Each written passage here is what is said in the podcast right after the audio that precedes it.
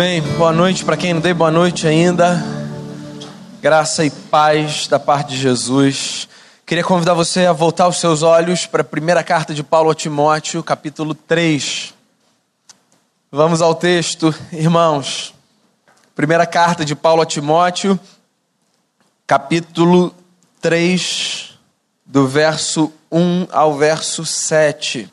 Diz assim a palavra: Fiel é a palavra, se alguém aspira ao episcopado, excelente obra almeja. É necessário, portanto, que o bispo seja irrepreensível, esposo de uma só mulher, temperante, sóbrio, modesto, hospitaleiro, apto para ensinar, não dado ao vinho, não violento, porém cordato, inimigo de contendas, não avarento, e que governe bem a própria casa, criando os filhos sob disciplina com todo respeito. Pois se alguém não sabe governar a própria casa, como cuidará da igreja de Deus? Não seja neófito para não suceder que se ensoberbeça e incorra na condenação do diabo. Pelo contrário, é necessário que ele tenha bom testemunho dos de fora, a fim de não cair na vergonha e no laço do diabo. Senhor, que a tua palavra nos seja esclarecedora que a tua palavra nos seja norteadora e que, como comunidade de fé, as nossas decisões, as nossas escolhas e os nossos passos sejam sempre um reflexo da maturidade que nós estamos galgando em Ti. Abençoe cada pessoa que ouvirá essa palavra, abençoe a minha vida, perdoe-nos os pecados, fale ao nosso coração e nos faça crescer segundo a estatura de Cristo Jesus o nosso Senhor, no nome de quem eu oro agradecido. Amém. Muito bem, irmãos e irmãs, hoje é o último domingo antes da eleição de presbíteros que vai acontecer aqui na nossa igreja. Então eu quero aproveitar a ocasião para dar a vocês uma palavra bastante pastoral, né? Você que está visitando a gente aqui nessa noite, talvez não esteja entendendo o que eu estou falando, sobretudo se você não faz parte de uma comunidade presbiteriana. No próximo domingo, nós teremos eleição de dois oficiais presbíteros da nossa igreja. Uma assembleia foi convocada e acontecerá na próxima semana. E como hoje é o último culto antes dos dois encontros, domingo que vem pela manhã e pela noite, que sediarão a nossa assembleia, eu achei por bem ler um texto que nos fosse norteador e orientador nesse momento importante na vida da igreja, que não é o primeiro, que não será o único, o último, mas que, como todos os outros, para trás e para frente, é um momento é, bastante significativo na vida da nossa comunidade. E eu escolhi esse texto que está na primeira carta que o apóstolo Paulo escreve para um pastor jovem chamado Timóteo, é, de quem Paulo era uma espécie de mentor. O Timóteo foi um pastor que teve o privilégio de aprender o ofício pastoral aos pés do apóstolo Paulo, um grande perseguidor da igreja, mas a partir do momento da sua conversão, um grande embaixador do reino. E Timóteo recebia é, acompanhamento ministerial por parte de Paulo. Você vê o privilégio, né? Então, quando Timóteo tinha alguma dúvida, ele escrevia para o Paulo e eles conversavam e o Paulo dizia: Ó, oh, vai por aqui, vai por ali, eu acho que tem que ser assim. Paulo escreve essa carta e nesse pedaço da carta, o apóstolo fala sobre as qualificações dos líderes das comunidades de fé. Deixa eu fazer um parêntese aqui, né? O discurso do Paulo é bastante dirigido para a liderança eclesiástica, e o meu discurso nessa noite, em virtude da assembleia no domingo que vem, também é um discurso bastante focado nesse ponto. Mas eu queria que você tomasse esse discurso das recomendações do apóstolo como um discurso para você, seja você um líder numa comunidade eclesiástica ou não. Porque por mais que essas exigências, vou colocar nesses termos, sejam exigências apresentadas pelo apóstolo aqui, para quem se propõe a estar à frente de uma comunidade de fé, me parece que são recomendações muito apropriadas para qualquer pessoa que deseja viver uma vida seguindo os passos de Jesus de Nazaré. Eu disse a você então que a gente tem no próximo domingo uma assembleia para dois oficiais presbíteros. E talvez esse nome seja um nome desconhecido, porque de fato é um nome bastante religioso, institucional, né? Você sabe, a palavra presbítero aparece no Novo Testamento 65 vezes. E ela significa ancião.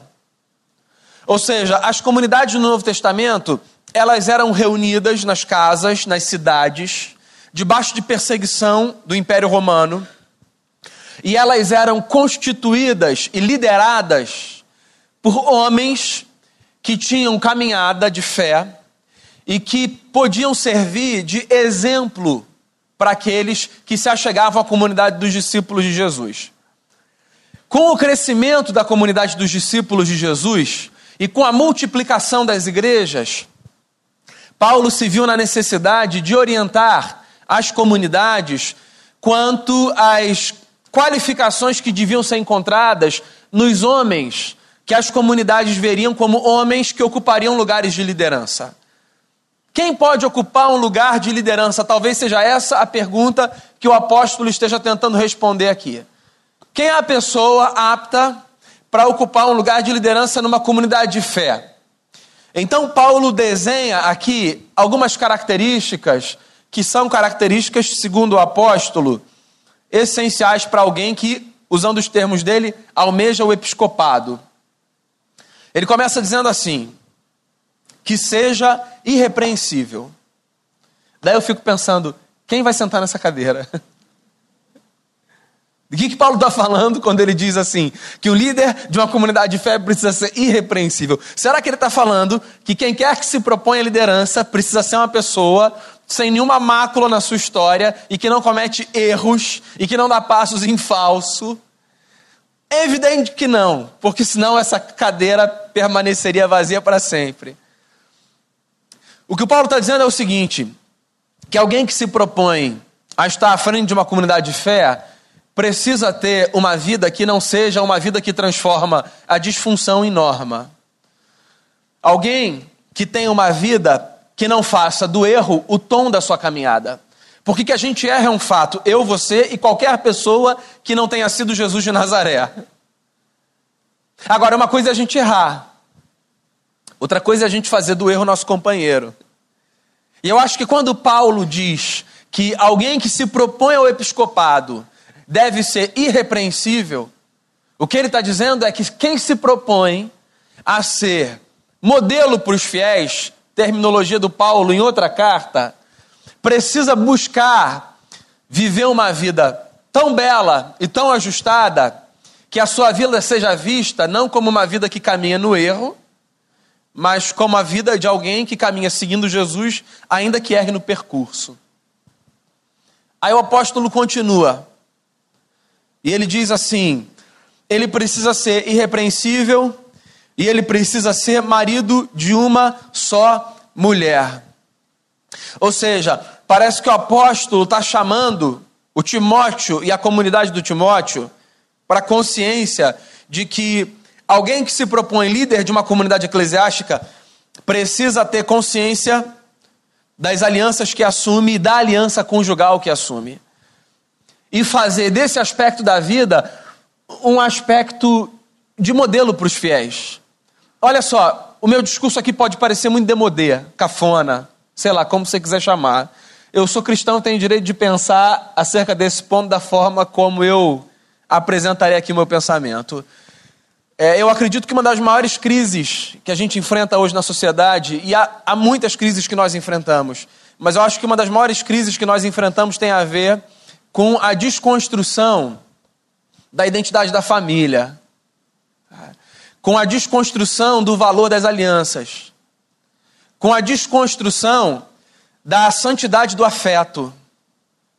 Porque a gente vive num tempo tão louco do ponto de vista da relação que os afetos foram reduzidos puramente à experiência de prazer. Então, se um negócio me dá prazer, eu vou fundo. E as alianças foram transformadas em elementos descartáveis na história. É, eu, como você, lido com todas as dificuldades que qualquer ser humano lida para manter qualquer relacionamento em qualquer instância. Conjugalidade, relação com filho, relação com amigo, trabalho, em qualquer área da vida. Uma coisa é a gente assumir dificuldade de manter maturidade nos relacionamentos. Outra coisa é a gente transformar a aliança em oba-oba. E a gente está vivendo um tempo difícil, difícil nesse ponto. Tão difícil que o sujeito que se propõe a ter uma leitura que hoje a sociedade chama de conservadora, de família, ele fica acuado no canto como se ele fosse um ET e não tivesse direito de dizer que ele acredita no que ele acredita porque é um valor para ele. Foi o Chesterton quem disse que toda sociedade é salva pelo seu remanescente conservador. Não pense nesses termos pela perspectiva política, tá? Tem nada a ver com política. Eu acho que o Chesterton está levantando um ponto aqui, que é o seguinte: romper com o que já foi construído, só pela aventura do novo, corresponde a provocar uma espécie de suicídio coletivo. Por que, que a gente acha que a beleza da história está em romper com tudo que foi dado e feito? Por que, que a gente não aprende, tanto com os erros quanto com os acertos do que está para trás? A fé cristã me parece bela, dentre outras razões, porque a fé cristã dá à tradição o benefício da dúvida. A gente não rompe com o passado só porque o passado está no passado. Pelo contrário, a gente acredita que se o passado foi construído, ainda que haja erro, é possível e é provável que haja muita sabedoria construída. E se há muita sabedoria construída, por que eu não vou olhar para trás e aprender com o que de belo foi deixado? Então, quando o apóstolo Paulo diz assim que o líder seja marido de uma só mulher, para a gente, no século 21, no Ocidente, numa cidade hiper sensualizada e sexualizada como a nossa, que é o Rio de Janeiro, esse ponto é um baita de um ponto. E aí, assim, assumir esse ponto significa correr o risco de ser um camarada cafona. É um risco que acho que a gente precisa assumir. Eu não tenho muita crise com isso, não. Irrepreensível, marido de uma só esposa ou de uma só mulher. Daí ele fala mais três coisas aqui que eu acho muito bacana. Ele diz assim: ele precisa ser temperante, sóbrio e modesto. Eu resolvi aglutinar essas três qualidades e classificá-las como alguém equilibrado nas suas ações, nos seus discursos e nos seus posicionamentos. Eu acho que poucas coisas são tão sintomáticas da crise social que a gente vive hoje quanto a destemperança como um tom nas nossas relações. Né? Talvez isso fique um pouco mais suave quando a gente se encontra face a face, mas você já reparou como o mundo virtual é um mundo de gente histérica? De gente esticada? Que acorda de manhã querendo brigar? E mandando para o inferno quem pensa diferente? A fé cristã é uma fé que traz a gente para o lugar da temperança, para o lugar do equilíbrio, para o lugar da moderação, para o lugar é, do direito da voz alheia, ainda que ela seja contraditória à nossa. A fé cristã é uma fé que, nesse aspecto, pode ser explicada, por exemplo, pela máxima do Voltaire. Né? Posso não concordar com nenhuma das suas palavras, mas defenderei até o fim o seu direito de dizê-las. Poucas coisas são tão denunciadoras de um desequilíbrio interno quanto destemperança. E essa é uma virtude que a gente precisa buscar para a vida. Lembra do que eu disse no começo da conversa? O meu tom aqui tem a ver com a eleição do domingo que vem, mas eu acho que esses conselhos são conselhos para mim, para você, para qualquer pessoa. Nós precisamos de moderação na vida. Nós precisamos de equilíbrio. Nós precisamos fugir de uma postura fanática, que não é necessariamente uma postura religiosa, também é política, também é racial, ideológica em todos os seus aspectos. Eu queria recomendar a você um escritor ateu, judeu, perdão, um escritor ateu israelense. Ato falho. Amós Oz. Genial. Todos os livros dele são geniais. Um livro em especial tem a ver com o que eu estou falando. Como curar um fanático. Genial. E enquanto ateu, ele se dá o direito de falar não apenas do fanatismo religioso, que seria muito caricato, né? Ele fala do fanatismo racial, do fanatismo político. Vale a pena você ler esse livro. Eu não consigo pensar em nenhum benefício que o fanatismo nos traga. Absolutamente nenhum. Eu me lembro da minha adolescência. Como, por causa das minhas experiências de fé intensas, eu fazia leituras tão esticadas sobre a vida, sobre a fé e sobre o outro. O adolescente, ele é um sujeito curioso, né? Assim, quem não é, já foi. Então, se é adolescente, não se sinta atacado. Eu estive nesse lugar e o adulto que olha para você com uma cara agora assim, já esteve nesse lugar.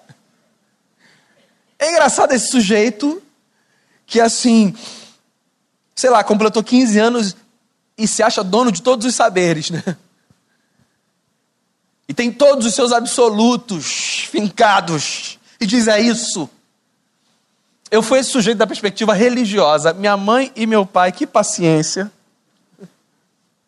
O Aloysio, meu pastor, gente, eu preciso fazer. Passem essa palavra para o Aloysio.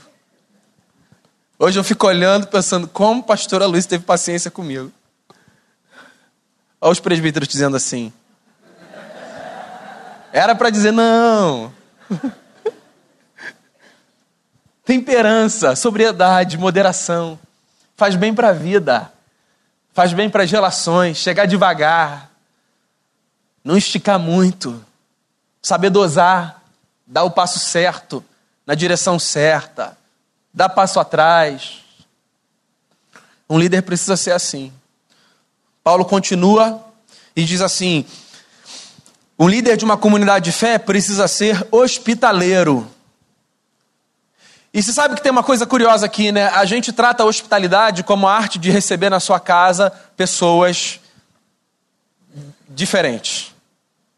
Isso também é hospitalidade.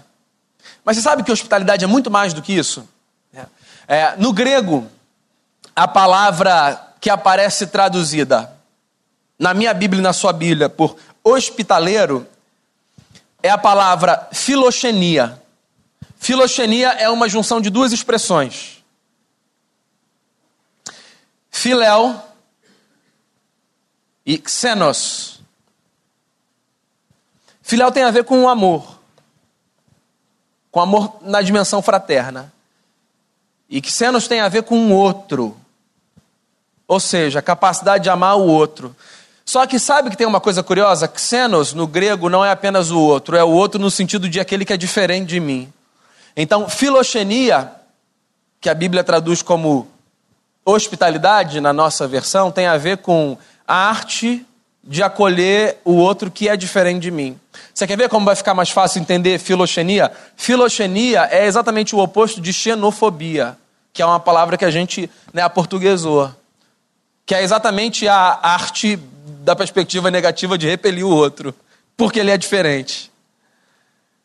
Então, o cristão deveria ser, e eu conversava isso hoje de manhã com jovens universitários e adolescentes, ele deveria ser alguém que ensina ao mundo a arte de acolher o diferente. Por alguma razão, o cristão se transformou naquele que lança o diferente no inferno em dois tempos. Mas o cristão não devia ser esse sujeito. O cristão devia ser um mestre na arte de acolher o diferente, porque Deus é um mestre por excelência na arte de acolher o diferente. Se você pensar na Trindade como a comunidade que se abre para a gente, então Deus nada mais é do que um hospitaleiro por excelência. Alguém que abre o espaço da comunhão perfeita entre Pai, Filho e Espírito Santo e chama para essa família gente com todas as mazelas como a gente é. E um líder de uma comunidade de fé, apóstolo Paulo diz, precisa ser alguém assim. Daí ele continua e diz assim: apto a ensinar, ou seja, alguém que tem condição de transmitir aos outros aquilo que recebeu. Eu não acredito, diferente de algumas pessoas que leem esse texto, de alguns estudiosos, que o apóstolo Paulo esteja dizendo que um líder precisa ser um erudito. Não acho que seja isso que Paulo está falando, sabe? Alguém capaz de ocupar uma cátedra. Eu acho que o que Paulo está dizendo é que alguém que está à frente de uma comunidade de fé precisa ter condição de transmitir aos outros, com as suas palavras e com a sua vida, aquilo que ele recebeu. Na verdade, todo mundo devia. Todo mundo devia. Todo mundo que participa de uma comunidade de fé tem sobre si uma responsabilidade. Usando as palavras do apóstolo Pedro, a responsabilidade é de dar ao mundo a razão da esperança que há em nós. Então, eu tenho sobre mim o peso, e peso não no sentido negativo, de ensinar aos outros, com as minhas palavras e com a minha vida, por que, que eu acredito no Cristo que eu acredito. E essa responsabilidade você também tem. Você não precisa saber, você não precisa saber teologia para isso. Agora você precisa ter condição de que de quando alguém sentar com você, dizer assim, ó, eu acredito no que eu acredito por causa disso. Porque a nossa fé é uma fé inteligente. E se ela é inteligente, ela pode ser explicada. Paulo continua. E ele diz assim: ele não deve ser dado ao vinho, não deve ser violento, mas deve ser cordato, ele deve ser inimigo de contendas e ele não deve ser avarento. O João Calvino, teólogo do século XVI, resume essas qualificações como não esbravejador. Eu acho que elas são auto-evidentes, né? Não dado ao vinho, não violento, porém cordato, inimigo de contendas e não avarento. Aí o Paulo continua, e ele fala mais três coisas. Ele diz assim: alguém que se propõe a liderar uma comunidade de fé precisa governar bem a própria casa. Deixa eu fazer uma parte aqui como pastor ainda que essa palavra seja um prenúncio para a eleição de presbítero. É, o índice de pastores com famílias destruídas é muito mais alto do que você pode imaginar. Com casamentos desfeitos, com filhos com relações problemáticas. Você sabe por quê? Porque quando falaram de igreja, disseram pra gente um negócio que eu não sei de onde tiraram, porque não foi da Bíblia. Disseram pra gente o seguinte: esse negócio aí, que Deus colocou na sua mão, é mais importante do que qualquer coisa para você. Posso fazer uma confissão, por mais que eu te ame? Não é mais importante do que qualquer coisa.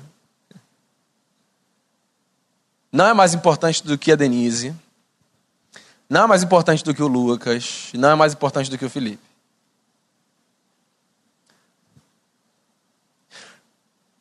Por que, que há tantos pastores e líderes com famílias destruídas? Porque em algum momento a gente aprendeu, e aprendeu mal, que a glória da nossa vida está em cuidar, assim, com todo o zelo do mundo, da igreja de Jesus. Eu tenho sobre mim a responsabilidade de cuidar com todo zelo da igreja de Jesus que está sob os meus cuidados. Mas sabe onde a igreja de Jesus começa para mim? Na minha casa. Na minha casa. E para você também. Quero dar uma palavra de gratidão aqui. Eu sou grato a você pelo que você faz aqui na igreja, seja qual for a área que você atua aqui na igreja. Então, se você é voluntário aqui na igreja, se você é remunerado aqui na igreja, qualquer que seja a área, eu quero dar aqui a minha palavra de gratidão como pastor dessa comunidade de fé, como presidente do conselho dessa igreja. É muito bom ter o seu trabalho aqui com a gente. Mas eu posso falar um negócio para você? Não cuide mais desse lugar do que você cuida da sua casa. Não cuide mais. Não dedique mais tempo a esse lugar do que você dedica à sua família.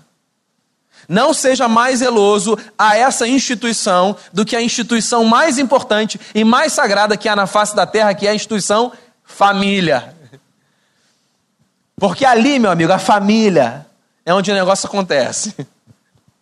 Ali é onde Deus trabalha de verdade. Ali é onde você ganha ou perde estrutura para viver. Ali é onde você ganha ou perde força para trabalhar. Ali é onde você tem sustento para o dia mal.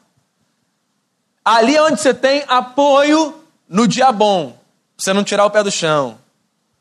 Não há nada mais importante do que família. Uma vez me chamaram para um evento. Daí eu falei assim: não posso, tenho um compromisso. Daí depois de um tempo disseram assim a mim: Você falou que tinha um compromisso e eu vi. Você estava na praia com a sua família. Eu falei, eu tinha um compromisso. É o meu compromisso.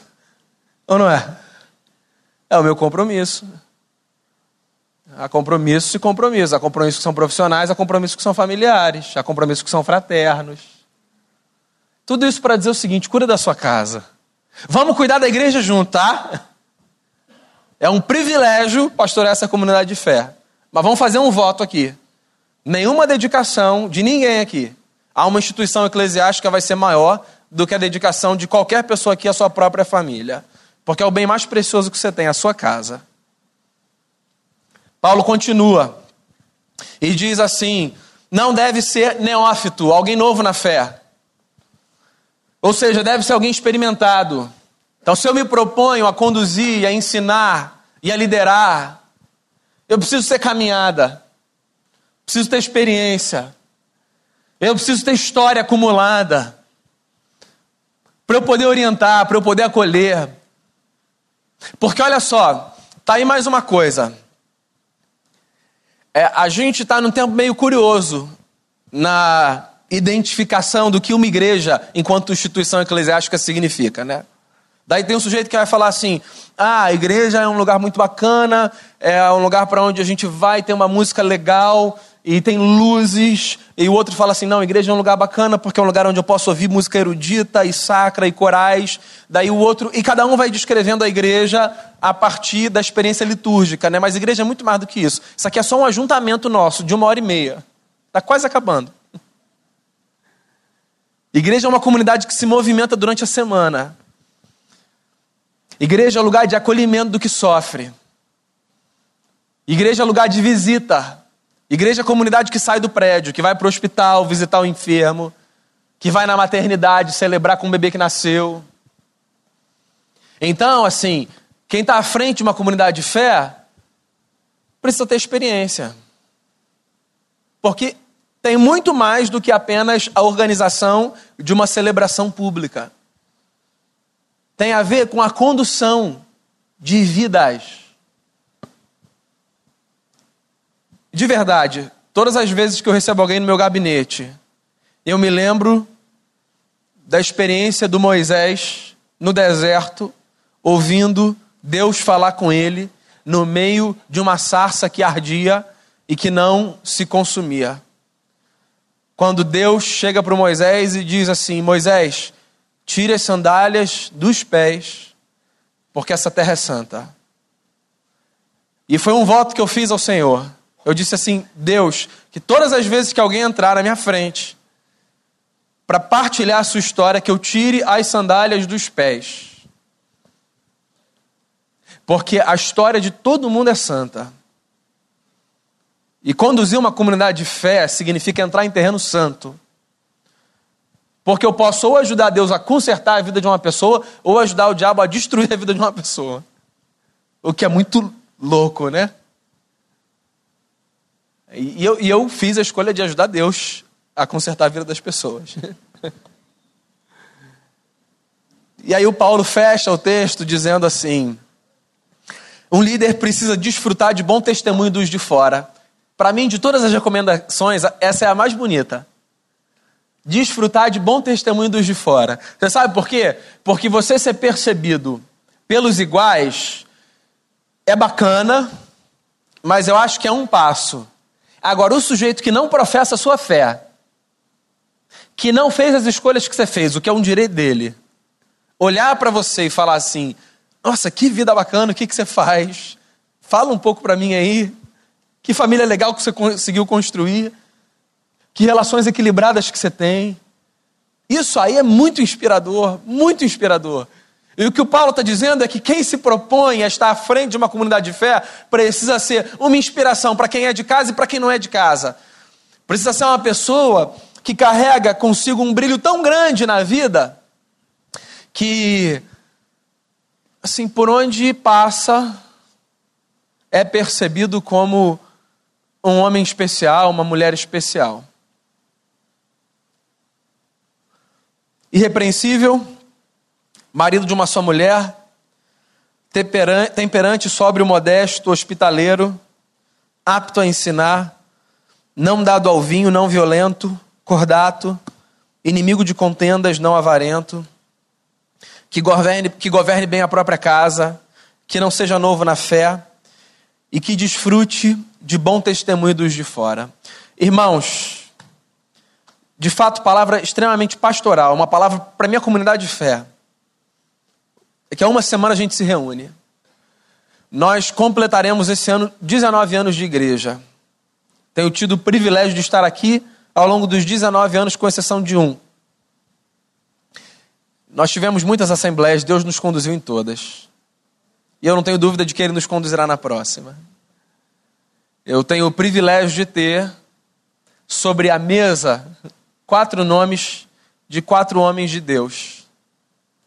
E a minha oração, um domingo que antecede a nossa assembleia, é para que Deus torne o meu coração e o seu coração, de todos nós, corações sensíveis. Para mais esse passo que nós daremos como igreja. Essa igreja não é minha, não é do conselho, não é sua, essa igreja de Jesus de Nazaré, o nosso Senhor. Ele tem nos conduzido graciosamente até aqui. E você sabe, é, eu oro pela nossa igreja e, honestamente, eu não peço, Deus, que a gente seja a igreja da moda, que a gente seja a igreja A ou B. Eu peço assim, Deus, que a gente seja uma igreja que facilite a vida das pessoas, que inspire com o evangelho que prega e que carrega consigo a beleza de Jesus. Que a minha vida do Caleb, do Damião, de cada presbítero, de cada diácono, de cada líder de ministério voluntário e de cada pessoa que compõe a nossa comunidade seja capaz de fazer com que a gente continue a caminhar dessa forma, seguindo as pegadas de Jesus. Eu queria orar e eu queria convidar você a orar também. E eu queria encorajar você a colocar então diante do Senhor, nesse domingo, a assembleia que vai acontecer no domingo que vem. Queria que você orasse por ela. Daqui a pouquinho eu vou chamar os nossos irmãos candidatos para orar com eles, como Caleb fez hoje de manhã. Mas eu queria que a gente fechasse essa reflexão orando pela nossa igreja. Que você colocasse diante do Senhor a igreja presbiteriana do recreio, a assembleia que vai acontecer semana que vem, e que a gente peça ao Senhor que conduza a nossa vida com graça, com paz e com leveza como ele tem feito até aqui. Pai amado, eu quero te agradecer pelo privilégio de pastorear essa comunidade de fé. Pela alegria de estar aqui aos domingos durante a semana, de conviver com os meus irmãos e irmãs, de participar da história da vida nos dias bons e nos dias maus de tanta gente. Pelo privilégio de aprender com Jesus através da vida das pessoas que Jesus traz para cá. É uma grande honra. E semana que vem, mais um passo nós daremos na condução da vida da nossa igreja, elegendo dois presbíteros. Quero colocar diante de ti essa eleição. Quero colocar diante de ti a vida de cada membro dessa igreja. Que o nosso coração esteja sensível à tua voz e que ao final do domingo que vem a gente tenha a convicção muito clara de que o passo que a gente deu foi uma expressão da vontade do Senhor, seja qual for o passo. Que o Senhor nos conduza e que os líderes dessa comunidade, os presbíteros, os diáconos, os pastores, cada líder ministerial, que a nossa vida seja para as famílias dessa igreja uma inspiração na caminhada de fé, não de gente que vive uma fé de super-herói num mundo de conto de fadas, mas como gente que caminha como discípulo de Jesus superando os desafios da vida com fé e com a certeza de que existe um Deus que nos chamou para uma caminhada de parceria. É assim, eu oro encerrando essa reflexão. Em nome de Jesus, o nosso redentor. Amém. Amém.